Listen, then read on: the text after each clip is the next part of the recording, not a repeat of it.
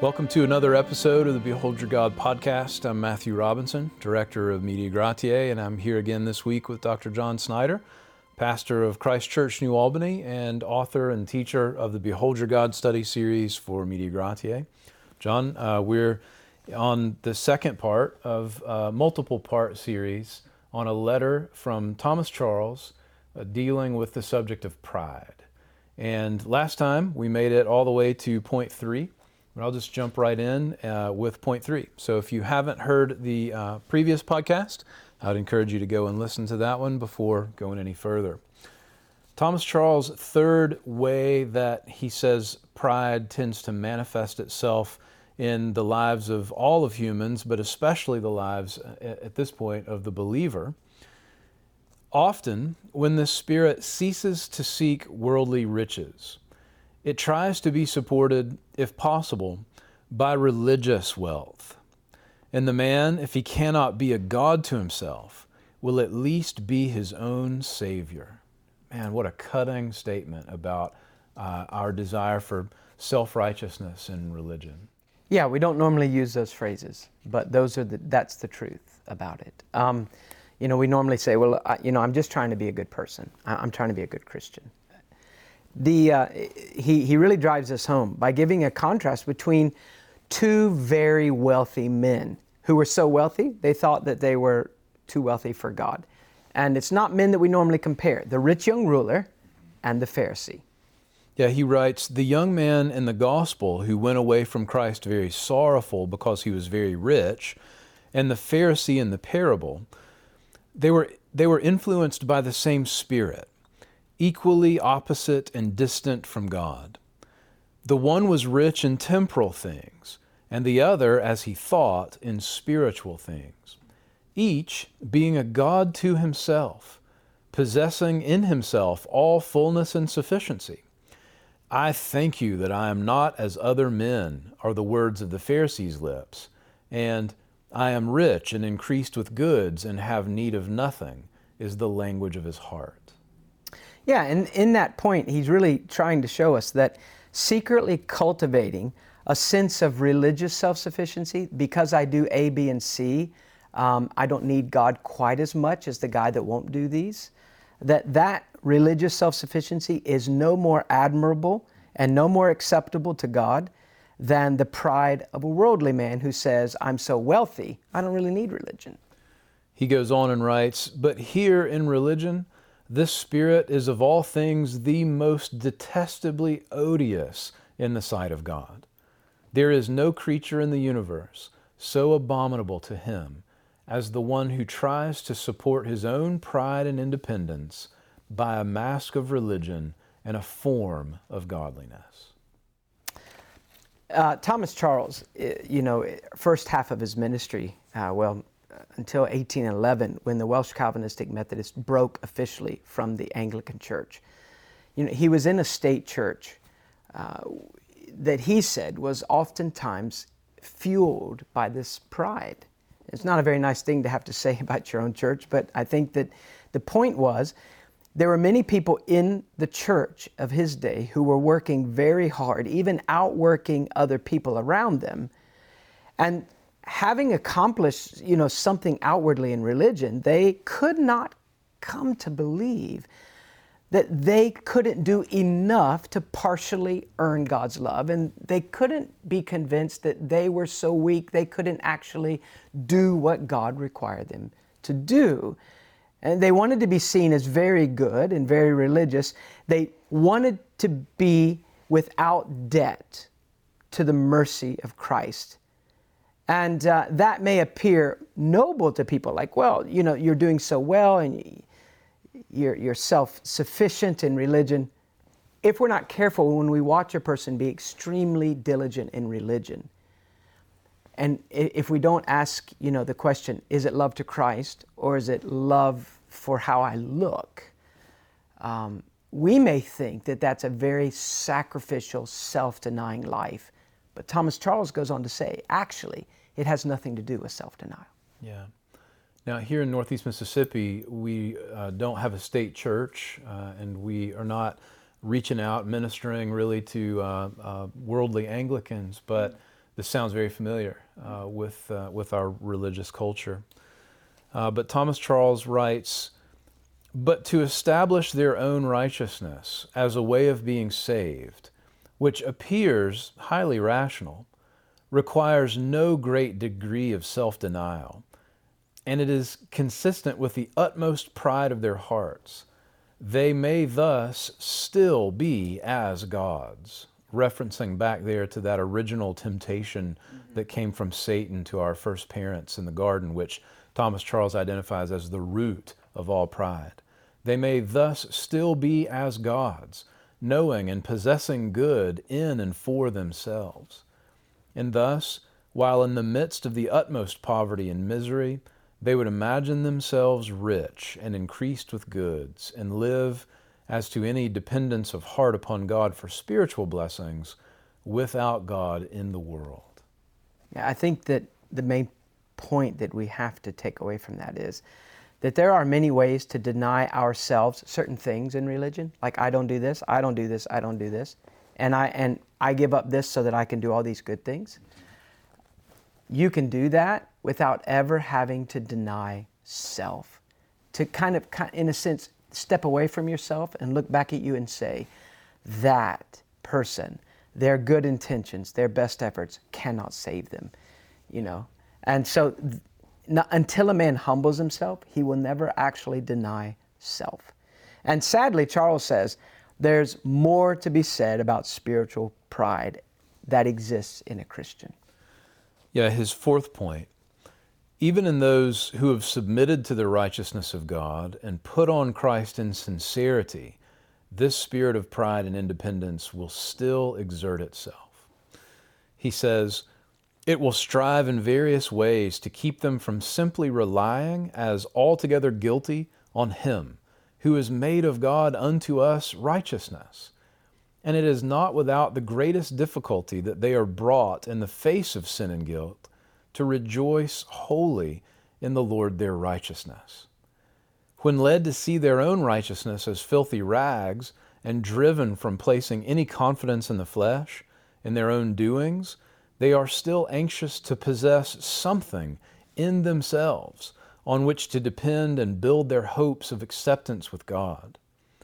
They will be tempted to look to the work of the Spirit in the heart and make it the foundation, which can never be anything but the superstructure.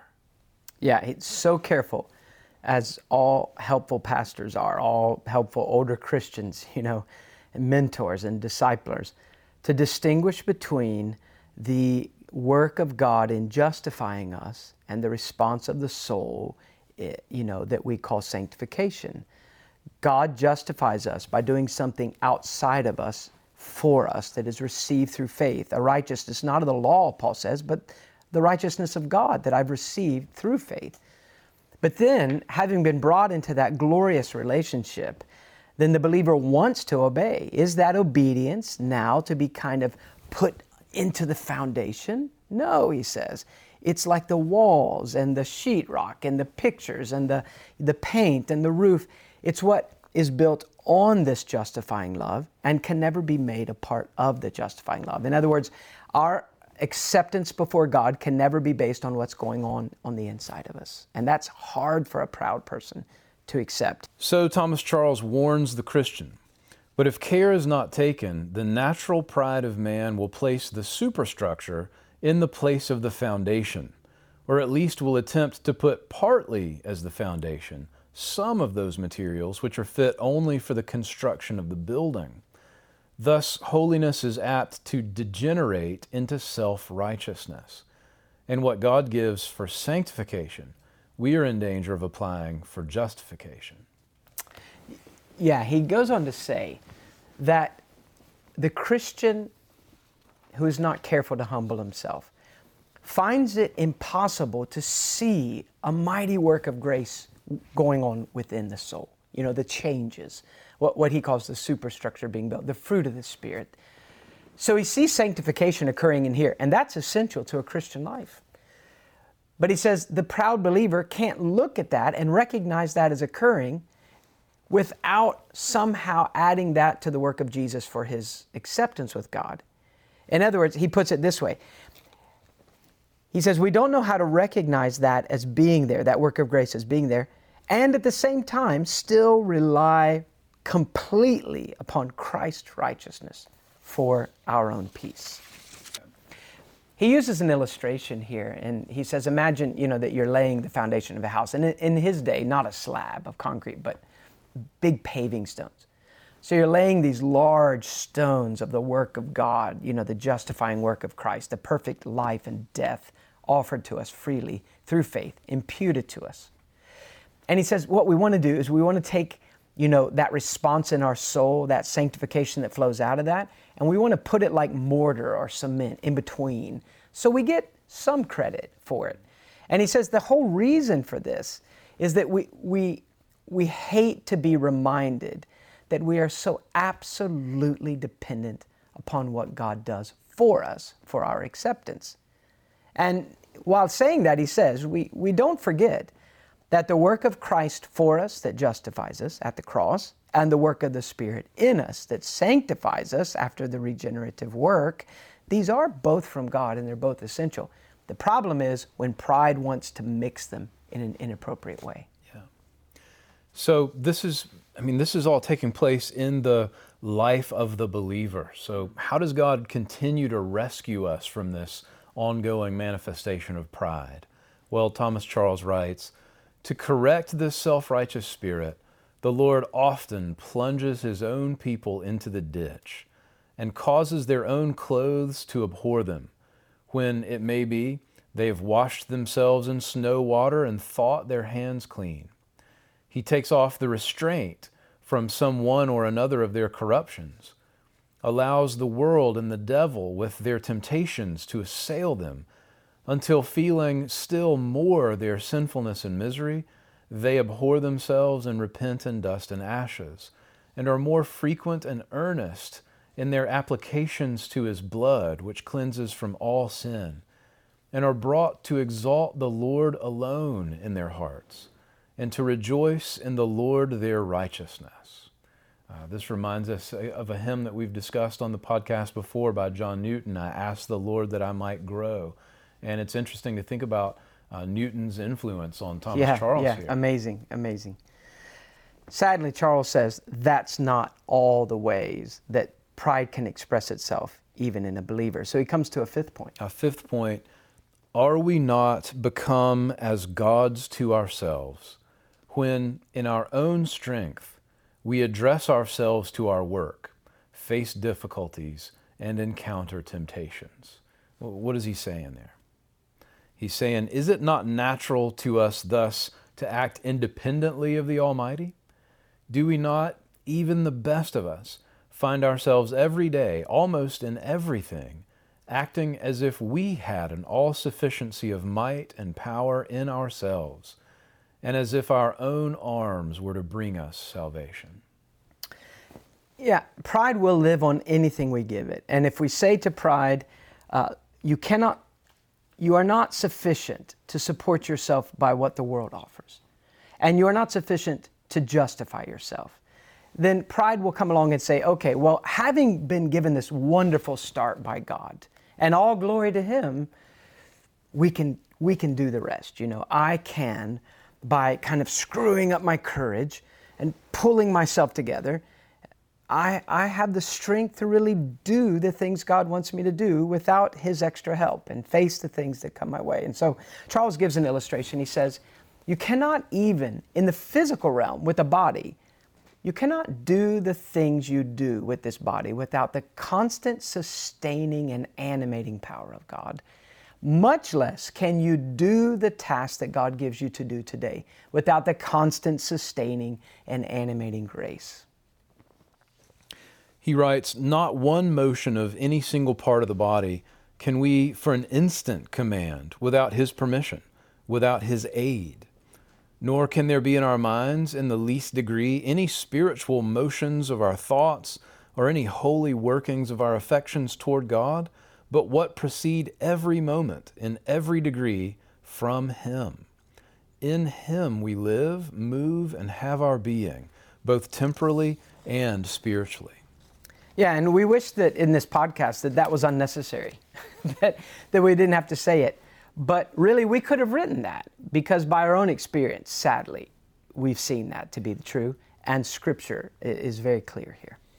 And yet, Thomas Charles asks, but in what heart dwells the practical belief of this? Are we not living in this sense also without God in the world? Where are those who are practically sensible that without continued influences and aids from above, we have, the best of us, wisdom for no work, strength for no duty, success under no trial, and victory over no enemy? Are we not found making weak attempts for duties, fruitless struggles against temptations, until almost overcome, before we are made truly sensible of our own weakness and apply to the Lord for strength? So he continues, What wonder is it if in this case we hear people complaining they cannot do this work or overcome that temptation? If they could, would they not set up the idol self? God is determined in everything to bring man out of himself. So far, therefore, as we depend on ourselves, so far we are sure to be disappointed. Yeah, and Thomas Charles says that there, there is this kind of constant complaint among church folks, uh, as you just mentioned, that, well, you know, if I weren't so weak, if I were just stronger, I'd be a better Christian. I, I would do this better. I would never do that again. And Charles points out that that really is dodging the main issue. Uh, you know, the logic is this our problem is not our weakness. And, you know, you want to interrupt and say, wait, I thought you said that we're all weak and we're actually, we, we need help to even to do today's obedience. Well, that's true, but weakness is not the ultimate problem because of the way God deals with this. We are needy and weak what we need for obedience is the grace or, the, or, the, or that loving favor that provides from God, that provides everything I need for obedience. So I need grace. And the Bible says that God gives grace to one kind of person, a humble person, and He resists one kind of person, the proud person. Therefore, being needy isn't the big problem, it's being needy and arrogant. It's my thinking I'm strong. It's my pride that keeps me from constantly going to God and receiving everything I need for obedience. So instead of complaining that I'm just so weak or I have struggles in this area or you don't understand, it would have been better to humble myself, receive freely the grace needed for obedience, and find that even though I am weak, I am able to have victory over sin by the constant grace of God. Yeah, so it's not our weakness. It's it's actually pride and unbelief that refuses to go to an all sufficient Savior for strength to live. Uh, so he points out that the path of consistent holiness is humble dependence. He writes, If denying ourselves, our own schemes, contrivances, and our own strength, we steadfastly look for Him for deliverance under trials, difficulties, and temptations, then we shall infallibly obtain effectual relief and experience His grace alone to be sufficient for us. Yeah, and he concludes that fifth point by basically pointing out two terrible sins of pride living to yourself, you know, it's all about me, and living upon yourself. I, I, am sufficient. And both of those must be put to death daily. And then we've only got one more point that we kind of have to quickly hit. Yeah, so point six are we not become as gods when we take and keep to ourselves the praise and glory due to God only. He writes, Everything that is good, done in us or by us, every good thought, desire, word, or work, proceeds immediately from God, and to Him all the glory is due. But are our hearts freely disposed to render to God the things that are God's? Or are we not secretly prone to value and commend ourselves as if we had done something? Instead of seeing the hand of God in them as they ascribe their success, victories, and prosperity to their own schemes and contrivances, to their own diligence and power, but see the contrary spirit of sincere humility conspicuously shining in the whole of Paul's conduct. Whatever good was found in him or done by him, He ascribes the glory and praise of all to God, the giver of every good and perfect gift. And Charles goes on to warn us that while we may want to talk like Paul and say things like, I'm less than the least of all saints, or I'm the chief of sinners, or by the grace of God I am what I am, or again, not I, but the grace of God which was with me or within me. It's a very different thing for a man to feel the weight of those truths. Thomas Charles talks about the fact that pride can live on anything and even on the work of grace. He writes, The deceitfulness of the heart and the subtlety of Satan in no one thing appears so great as in the workings of pride. Nor have we in anything more cause for continual watchfulness than pride. Nothing is so subtle, so secret, so insinuating as pride. It often surprises us at an unexpected hour and is in actual possession of us before we are aware even of its approach. It will feed on the ashes of other sins and gain strength by the exercise of real grace and of true humility and of true humility. Now listen to this.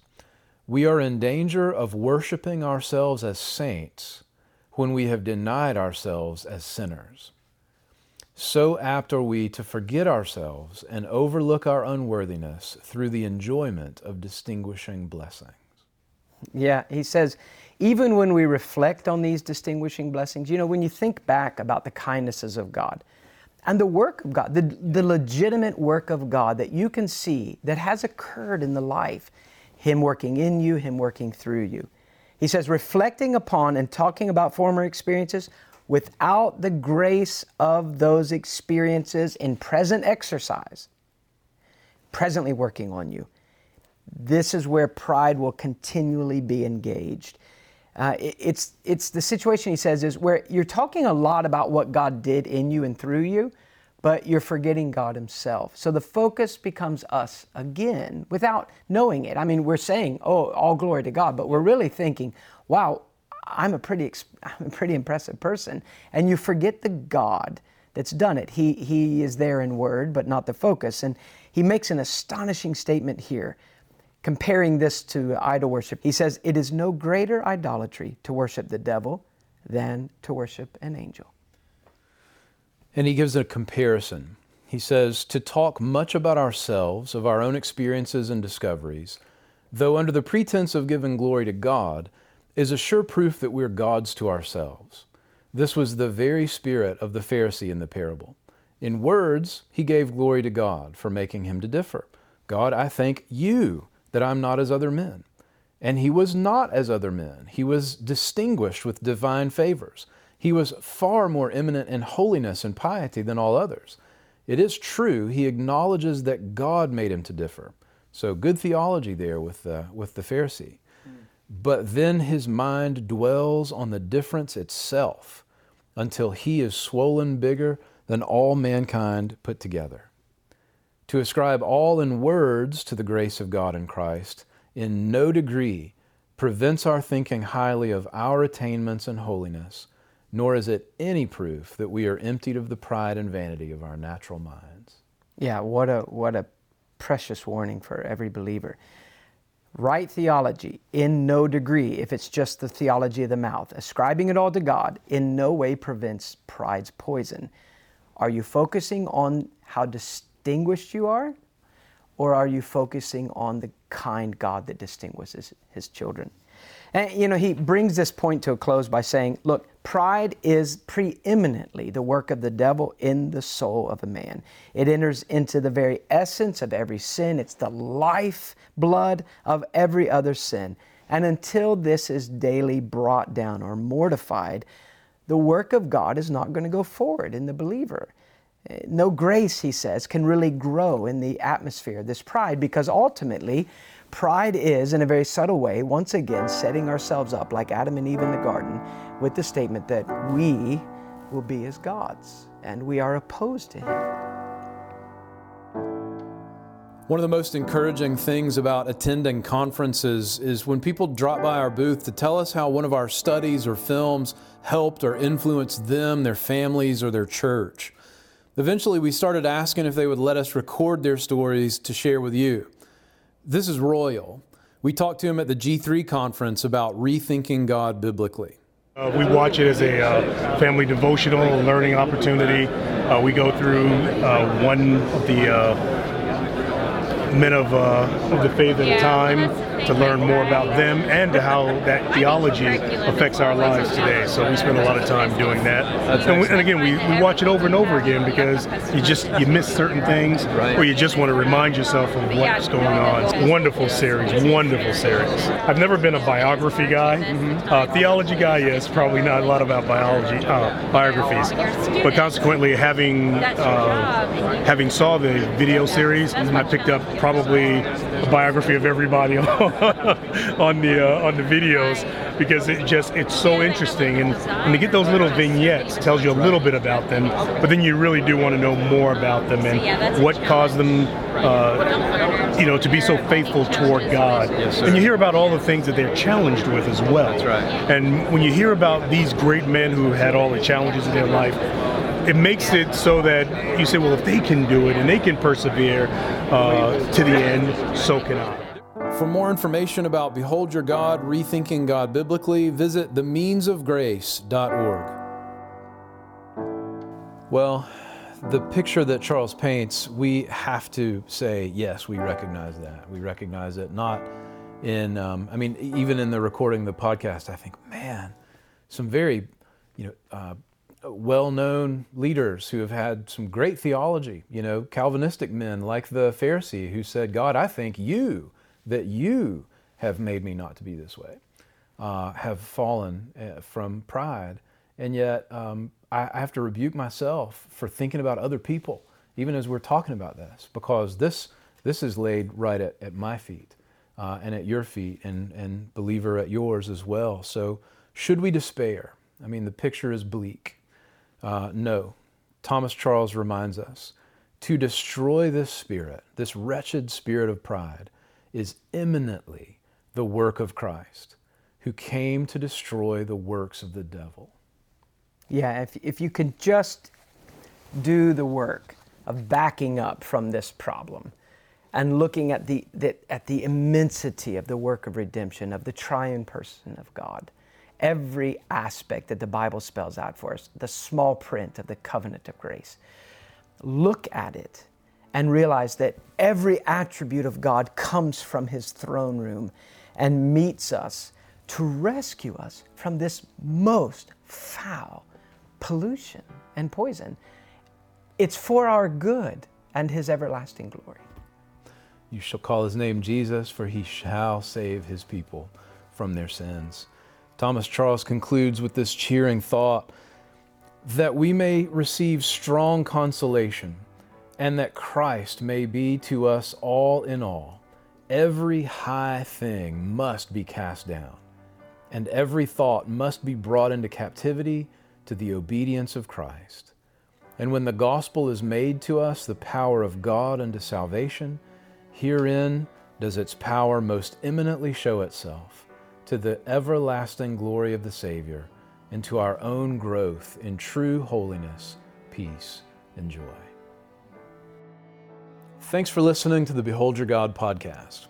All the scripture passages and resources we mentioned in the podcast are available in this week's show notes at mediagratiae.org slash podcast. That's M-E-D-I-A-G-R-A-T-I-A-E dot O-R-G.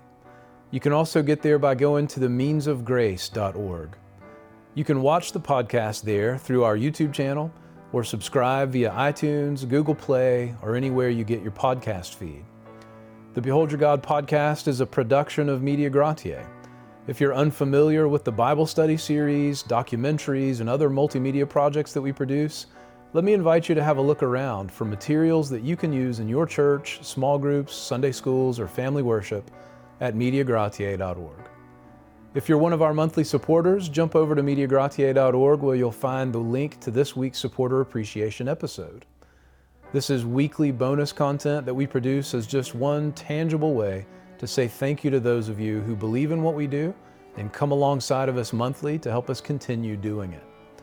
If you're interested in becoming one of our supporters, Whether that's through a one time gift or a monthly commitment of any amount, visit MediaGratiae.org and click on the Donate button.